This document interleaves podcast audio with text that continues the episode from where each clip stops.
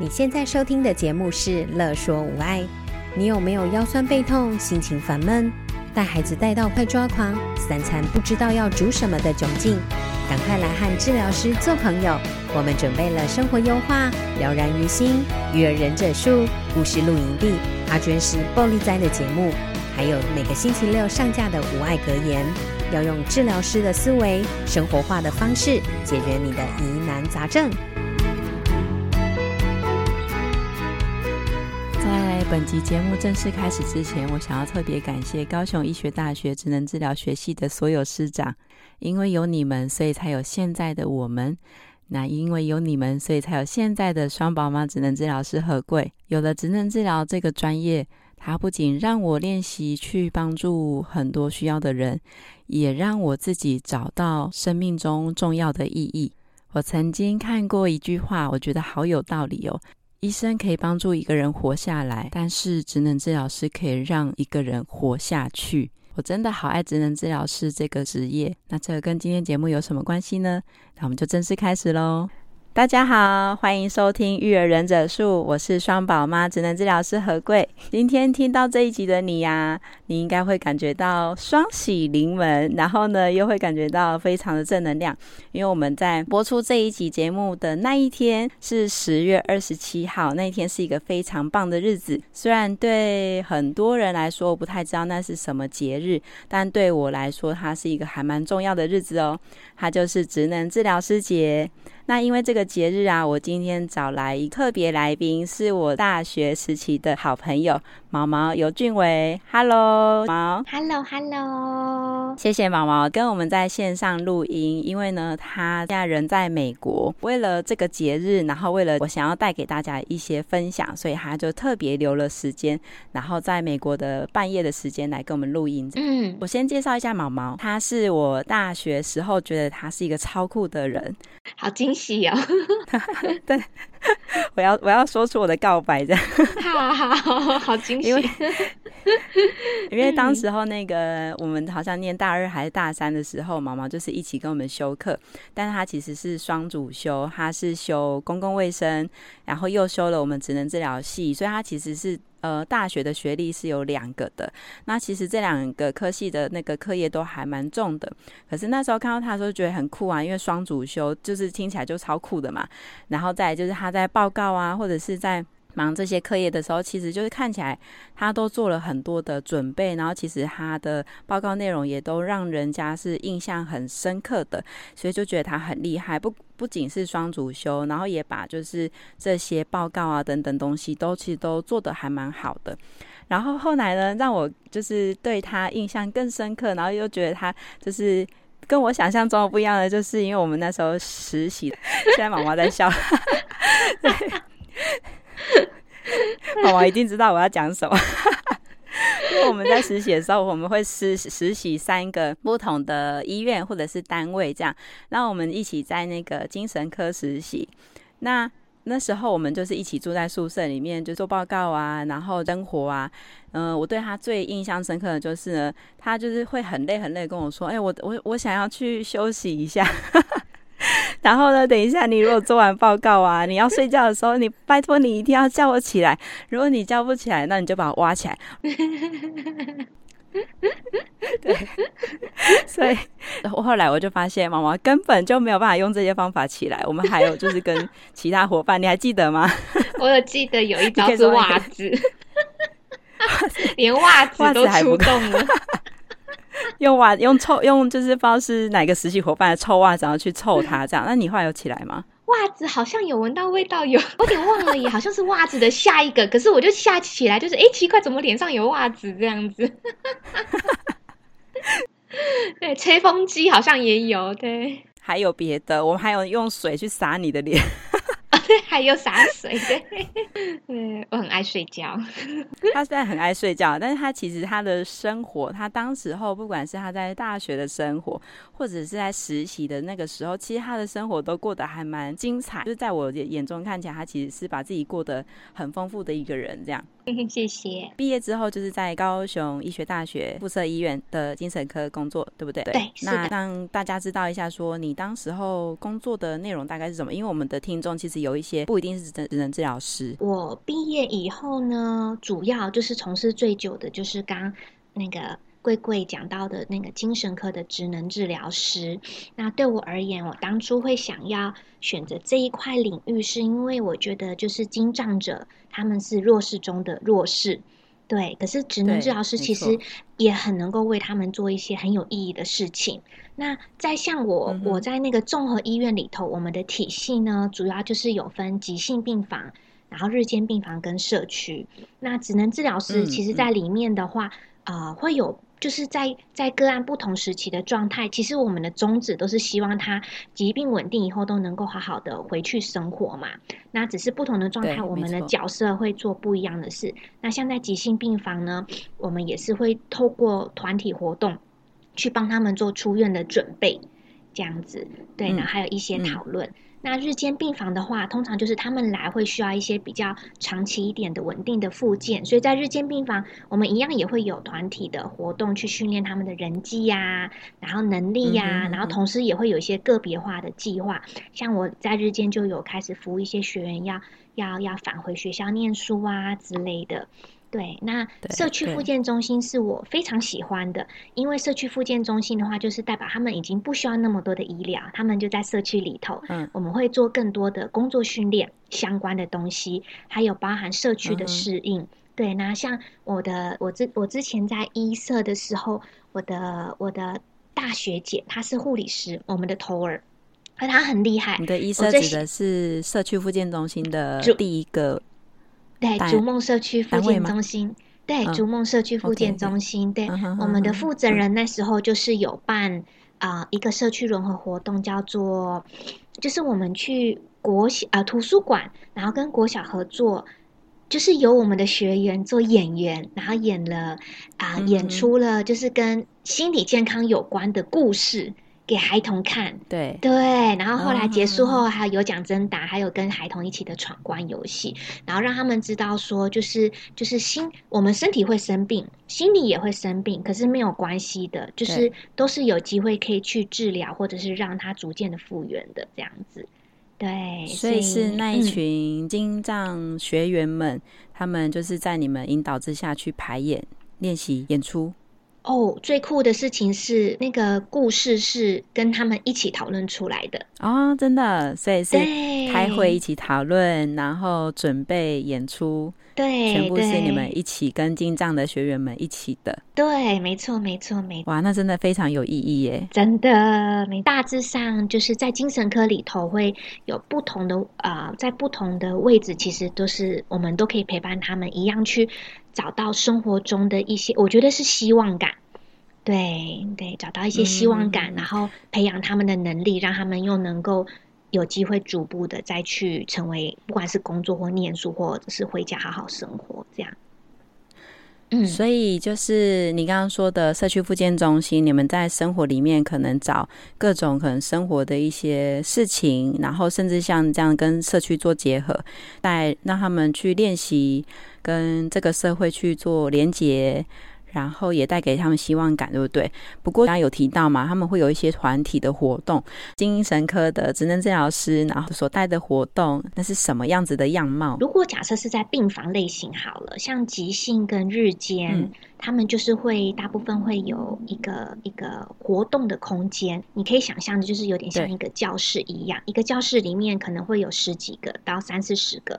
都有可能。嗯，对，然后那个里面的活动类型就会有很多元啊、就是他们大部分就是会针对他们精神症状影响到一些大脑的功能的时候，可能会影响到认知，会影响到人际，或影响到他们甚至体力等等之类的，所以我们就会有人际团体、认知团体，然后休闲团体、生活团体等等的。嗯、对，所以在急性病房也是，所以像举例而言好了。我们在急性病房的生活团体，他们最喜欢的其中一种就叫做烹饪啊。对，我也很喜欢烹饪团体，你也喜欢烹饪哦。对，不要小看烹饪哦，因为其实当你可以想象的是，啊、呃，就是当我们的大脑状态不稳，人很昏沉啊，或者是人的大脑很乱的时候，其实烹饪里面是有非常多的步骤与许多的细节。当他们对，所以当他们很混乱的时候，其实是并没有很难去好好的做完一整个烹饪的事情。所以至少我们职能治疗师就会让他们去看说，这个人的能力状态在哪边，可以让他们分工合作。然后去去做他们能够做得出来的能力，甚至就是，嗯，就是再让他们多做一点，嗯、能力好一点，就让他多做一点。那这个过程中呢，他们虽然在病房中一边吃药一边调养，嗯、可是他们的大脑跟他们的生活能力就已经开始在准备，准备已经在运行，对，跟运作，到时候就是会帮助他们回家这样子呀。Yeah, 但因为刚刚讲到的是，呃，像急性医院，他们那时候大脑还很混乱。所以就会做需要更结构化的东西。那像在日间病房，他们已经是、嗯、已经是半开放的状态，只是他们白天也要来，就是做一个规律啊，跟复健的活动。所以其实日间他们已经开始，像在日间我们就已经有安排一些些跟社区或跟更多人的一些活动，像也有那时候有安排他们去超市买菜，然后他们就可以回来一起一起煮东西。之类的，那社区的话呢，嗯、因为他们的独立自主性又可以再训练更多。嗯、哼哼再来是我们的社区有一个很重要的定位是工作训练，所以他们上午几乎都是工作训练相关的。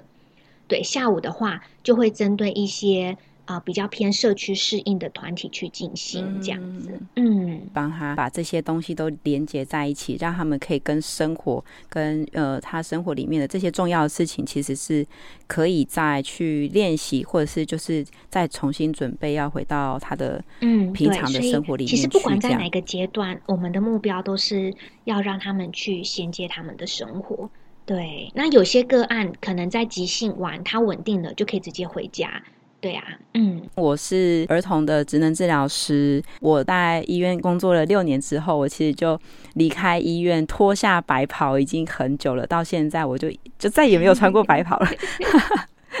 对，那我不管是在医院，或者是像我现在就是没有在医院，我在治疗所里面，我们大多也是会用孩子。呃，感兴趣的，会有动机的，或者是呃，可能跟他生活有关的，所以我们其实就是很像是在跟孩子们用玩具或者是一些教具，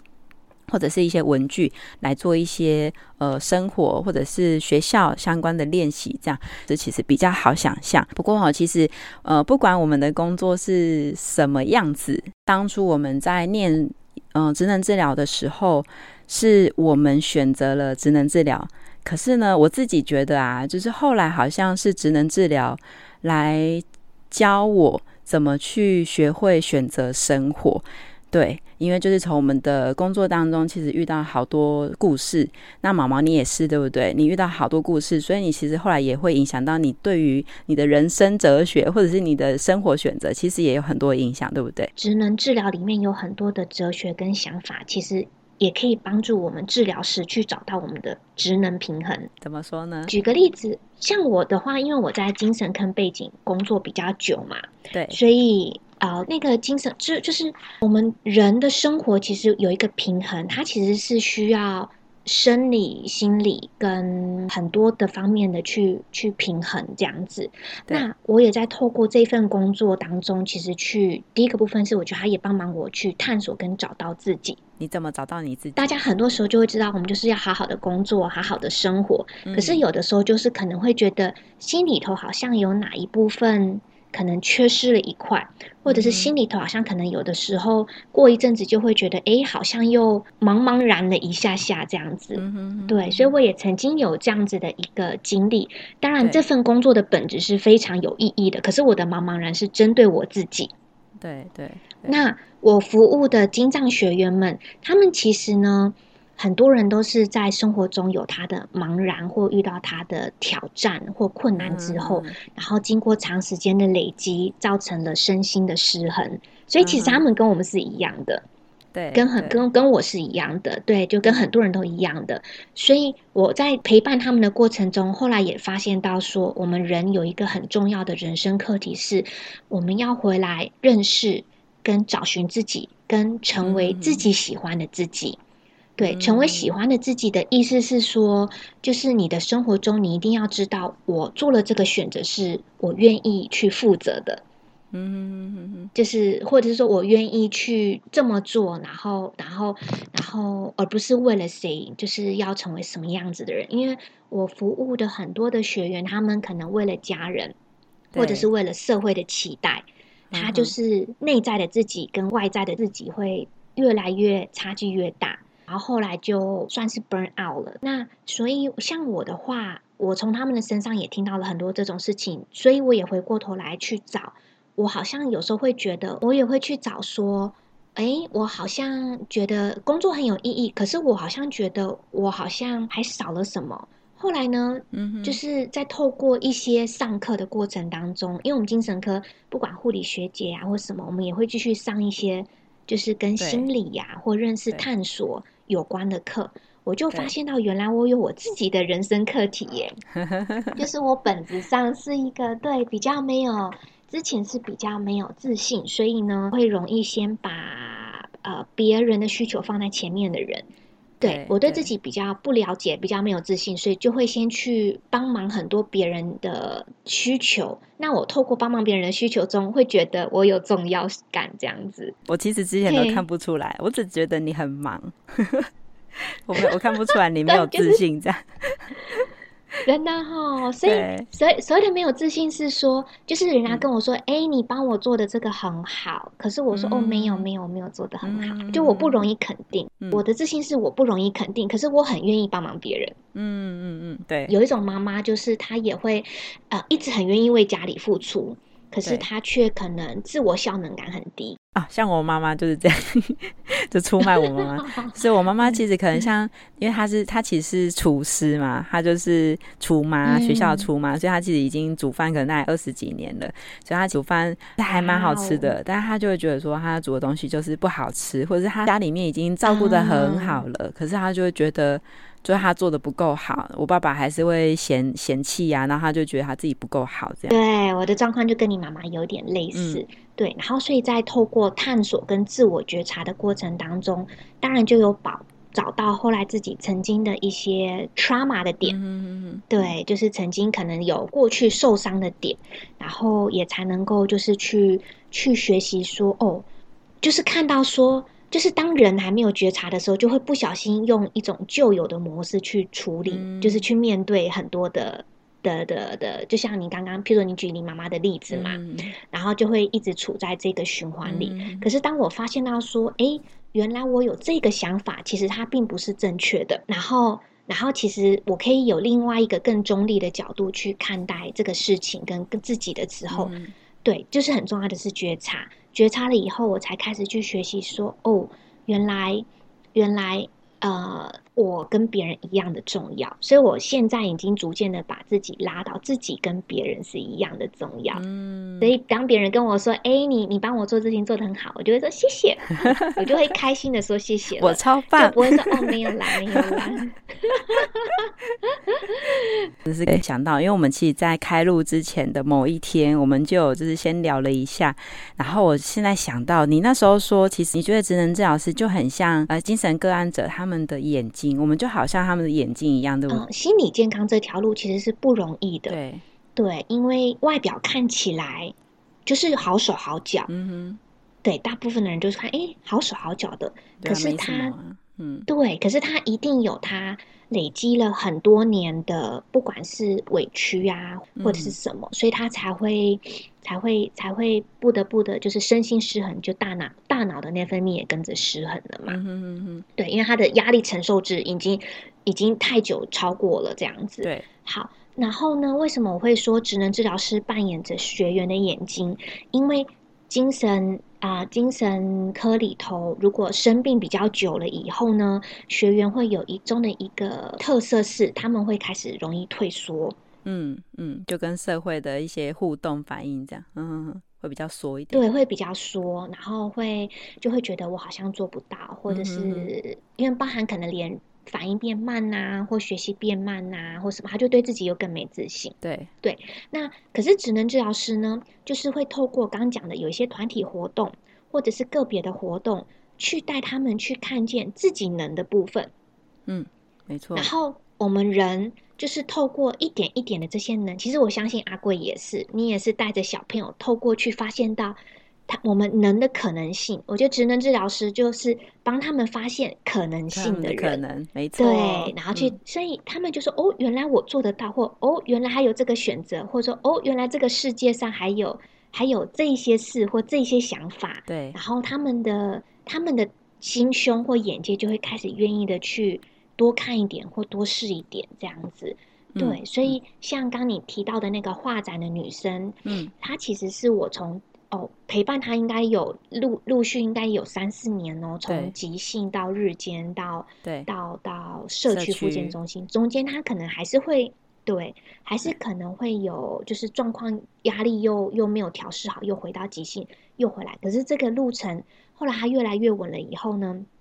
他后来就有机会出去工作了。嗯，有一天呢，他就还特地跑来找我，就跟我说。他就说，他们喜欢叫我们 OT 叫老师这样子。啊、他就说有老师有老师。他说我跟你说，我觉得我准备好，我想要开画，就是开一个他的作品展。对对，因为他的作品用点点，而且那个创造力好惊人哦，点点惊人的多。嗯。对对对对对，他用点叠贴作画，就有点像草间弥生。他的作品从来不会重复，超厉害的。对，所以他就说我想要跟我想要透过办我的画展去跟人家分享，就是我们也可以有复原，就 recovery 的这个历程。他说我一一度很辛苦，可是他说我这样子一路走来了，我觉得我想要。就是除了跟学员互动以外，我也想要让社会大众知道，说我们其实是可以有机会更好的，而且我们甚至是可以去做很多我们喜欢的事情的。对，然后想说哇，好棒哦！我那时候职能治疗师呢，其实宗旨就是去 协助，就是个案们想要做的事嘛，对，去帮他们完成梦想。没错。你那时候听到他说：“老师，我准备好的时候，你有没有觉得内心非常感动？”我刚听到说，我其实听到今天是第二次了，我还是觉得很想落泪。我觉得很澎湃耶，嗯，因为其实大家应该也知道，很多经障者会容易也会自己贴标签给自己嘛，没错，对不对？对啊。然后有的时候，包含社会也会可能因为不理解，会觉得他们是不是就会要一直被照顾？可是实际上不是的，嗯，对。当他们在有足够的支持，跟在足够的重新的。训练，不要小看，嗯、透过这些东西，他们是又有机会再重新踏上生活轨道的。对，所以她是她是个非常努力的女孩。是，对，我要说她非常努力，所以就很高兴，她自己觉得她准备好了，她想要去跟别人分享她的故事。嗯、所以呢，我就跟她开始找。找第一个就是要找点，嗯哼，对，我们就找了一些看是什么咖啡厅楼上还是什么什么之类的啊。嗯、结果后来发现倒是图书馆的点最最最划算，因为还是要考量预算。我们去看了那个场地，觉得很棒。是还进一步的是从他的个人展变成了就是邀约了其他我们那时候整个高一体系的，嗯、包含日间呐、啊，跟两家社区复健中心的大家一起去。提供共同联合画展，就是复原者的画展，对对，然后就一起办在高雄总图，所以后来就变成有我忘记第几楼了，一整圈，对，就好几区，代表这件事情就从他一个人的心愿发酵成为变成让大家都有机会去分享自己的作品，甚至是邀请自己的家人来看他们的的一些创作，这样。没错。那后来呢，这个故事里面还有延伸一个小故事。就是我们社区的工作人员就也很用心的一起帮忙，他们甚至还邀约，就是社区里面的学员，在社区复健中心功能更好的学员说，嗯、你们要不要就是有机会，就是去轮流当志工，可以导览，啊、就是介绍来看的人导览一下，就是我们在展什么呀，等等之类，让他们就是也练习来跟别人互动。对对对，没错没错。结果呢，里面又有一位大哥，那个大哥是就是。他之前真的是在我们的日间待超久的，我不知道多久，就就是从你还没进去，我还没进 高一起，他就对对对，就一直待在那里。好不容易在我待的那几年，有鼓励他到社区，所以他后来在社区了。这样、嗯嗯、对，那在社区以后，反正就是那个社区的工作人员邀他去当义工嘛，因为他就是看起来很绅士，嗯、对，他就好啊，试试看。结果呢，有一天呢，就是办展览的某一天，他就嘟嘟嘟嘟嘟，又跑来办公室敲我的门，他就扣扣扣扣扣，有老师有老师，我跟你说，他说我今天呢去当义工的时候啊。馆长哦，还带了还带了外国人来哦，啊、对，然后当然馆长有帮忙翻译啦之类的。啊、然后馆长完了之后，还有其他民众也有来。他说，我就跟他们介绍啊，这边是什么，这边是什么啊？对，他说，你知道吗？我我突然有一个很深刻的感受，就是他们从来没有把我当病人呢。对，原来是我一直在把我自己当病人。对。他那一天，他那天，他把他的标签给撕下来了。对对对，那我就天哪，说哦天哪，这是一个反去污名化，嗯、是自己对自己去去认同自己，不需要一直把自己当病人的角色看待的这件事情，嗯、就也为他很开心。对，那有些人就也很开心的说，他邀请他的爸妈来看那些画展啊，然后因为我们还有一区也是教育教育区嘛，嗯、有海报展这样子。然后他就觉得很开心，就是他的家人也有来来看他的作品之类的，啊、所以就有那个展览就有蛮多的。对，这个女孩后来她其实带来的效应其实是蛮大的，她也连带给她的伙伴很正能量、有希望的感觉，然后大家也一起从这这个经验里面去获得很多从来没有的感受。嗯嗯、没错，没错，没错。对呀，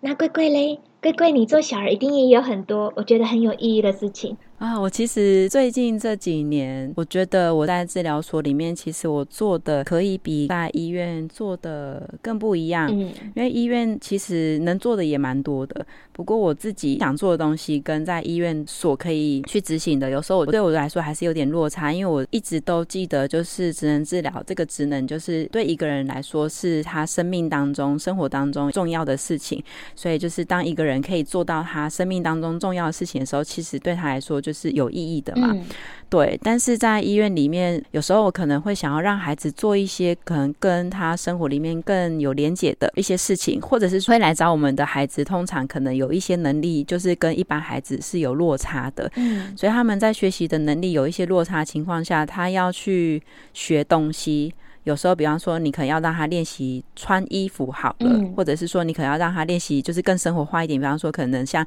洗衣服或者是晒衣服好了，这些东西在治疗室里面的练习，跟回到家里面练习，其实里面还是有中间还有很多细节是不太生活化的。他反而是可能回到家里面，嗯、或者他可能回到学校里面直接去练习，反而是更容易学会的。就不用在那里，可能在治疗室练习完之后，还要就是在内化上面要换很多方式，然后才有办法让他去学会这种东西。就生活很多大小事对他们来说都很重要，所以我现在就是一样，就是让他们都真的是就是在那个我们治疗所里面，嗯，就在烹饪课的是让他们练习去认字啊，然后从那个认字的过程当中就练，就是回过头来去练习视知觉的一些东西，就比较基础的东西，然后就边练边做烹饪，然后边做烹饪边练习跟别人互动，嗯，那做完的烹饪的东西，他们可以有一个很美好的成果，所以他们其实就会爱上，呃，不管是练习认字。或者是练习互动，或者是练习加豆干啊、加卤肉啊这些东西，嗯、其实他们就可以从生活里面的这些呃素材，然后他们就可以去得到成就感。嗯，好像这些生活的东西。对家长或者是对一般的人来说，好像很简单。对我的个案，或者是对就是毛毛的个案，我相信就是因为他们就是遇到困难了，所以生活对他们来说其实是不简单的。对，让他在照顾自己或者是在练习照顾别人的时候，在跟生活的这些事情当中去找到他自己，然后找到他觉得。呃，属于他自己的天地的时候，其实是对他来说就可以帮助他更多，他就可以直接的，就是可能在家人面前，或者是在他自己那那一关，他就可以觉得他自己是很棒的，这样。对。真的，啊，你好棒哦！啊、你直接就是让他们 就是夹食物，一定动机超高。对啊，对。可是重点，你不是直接训练夹食物，因为你一定会知道有一些孩子，譬如说他可能肌张力过高或过低，或者其他东西，所以你其实是有调整的。所以，所以我想说的是，职能治疗师最棒的事情就是看起来生活好像是一件简单的事，可是呢。当有一天你突然发现你你出现挑战的时候，生活不简单，对，所以所以我觉得职能治疗师就是会去看个案的能力，然后去帮他们去做一些调整，然后让他们尽量的自己能够做到最多跟最好。我们服务的对象，他们通常就是在生活当中，嗯、或者是在成呃，在他学习或工作上面，都有他各自的困难。就像我们一样，我们自己有自己的困难，只是他的困难是显而易见的，就是能力展现上或是表现上跟别人就是不一样。所以我之前有遇到好好一些孩子，当他们在上国小，因为国小的课业随着年级越高，他们挑战越多嘛，国字理化就变多啦，然后数学就是题目变长啦，所以他们其实越长大，就是越高一点年级，跟可能从一升二还好，二升三哦，那有时候他们就会觉得我就是烂啊。我做不好啊，我就是写功课常常要被订正啊，然后他可能干脆就连写作业就是都乱写。对，所以我们用很多活动分析啊，我们就是最能让他可以尽量的完成，或者是可以最用最简单，但是还有最省力的方法，让他可以从里面去尽可能完成它。然后他发现，其实虽然困难，但他成功了。虽然他今天写了很久，但他比昨天写的时间更短了。然后孩子就从一次一次的一点的一点的挫折，或一点一点成功，然后发现他们其实就是。他们真的很厉害，虽然他们的能力不如人，但是他们其实已经不容易了。然后，所以他们到后来有一些孩子，就甚至哦，虽然他真的是有很多题目还是看不懂，但是他们就最后，因为他们的自我效能感其实就是长出来了嘛，所以他们其实就是虽然有很多作业还是不太会写，但是他们就是在写作业时间出出现的时候，回到家，他其实后来就可以自己拿出作业，自己先写功课。当他们可以跟这个困难一起生活的时候，其实对我们对他们来说，就是都是非常的了不起了。我觉得超棒的，真的吗？所以我觉得啊，我觉得从我的工作的历程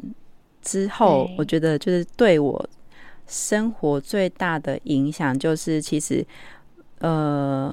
我自己也有很多的。一些可能内在关卡，或者是自己生活，其实也有充满挑战。可是我觉得，就是呃，至少我的能力是有的。那我不能就是只卡在说，嗯，我可能害怕，我担心，或者是我觉得好麻烦哦，然后我就把这些我想要的生活给放掉了。所以，我其实就是现在如果有我想做的，或者是我想表达的，我我想要去告诉大家的，其实我就是会觉得，当我准备好的时候，我就会努力的去做。这样非常认同，对对。然后我听了也好感动哦。那我不知道你的工作对你的。人生的哲学或影响，是不是也是有这么大的呃影响或意义？生活本身就是一件很有意义的事，也很不容易的事情。所以，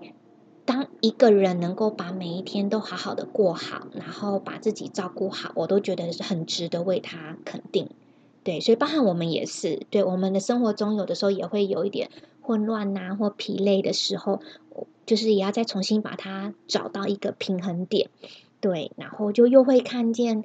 呃，看见看见自己生活中可以去经营的美好的部分。然后，如果有一些挑战的部分，我觉得，因为职能治疗师就会活动分析嘛，然后我们就开始想吧，好，那我们就先从一步一步小步的开始，然后就可以就可以有逐渐的，还是成为自己想要成为的样子。对，然后还有包含就是看到我们服务的人呐、甚至他的家庭一起有机会。跳出过去的状态，然后就是往更好的方向前进，我都会觉得哇，的很我很开心，嗯，就是可以做一个职能治疗师，是一个非常棒的助人的职业。谢谢你跟大家分享这么多。我们今天一开始有说对，今天应该是会就是有喜事连连的感觉，就是一个当然是我们下哎，我们就是节目播出的当天是十月二十七号，是职能治疗师节，这就是一个喜事了。但是呢，第二个喜事是毛毛毛毛现在是怀孕的状态，也谢谢他就是在就是这个状态又熬夜跟我们聊。那我们今天呢就差不多到这里了，我们。在节目当中，就是如果你有听到这集节目的听众，我们也默默在心里面，就是祝毛毛跟他的孩子，就是呃健健康康、平平安安的这样。谢谢，那就谢谢毛毛，还有就是祝我们职能治疗师职能治疗师节快乐，职能治疗师节快乐哟。那我们要跟听众说拜拜喽！啊，谢谢，拜拜！也谢谢贵贵的用心哦。有任何问题、疑难杂症，想和治疗师做朋友，欢迎在 IG、脸书搜寻“乐说无爱”，在粉丝专页中留言给我们或私讯我们哟。喜欢我们的主题，请帮我们按下五颗星，也可以小额赞助支持我们继续做节目哦。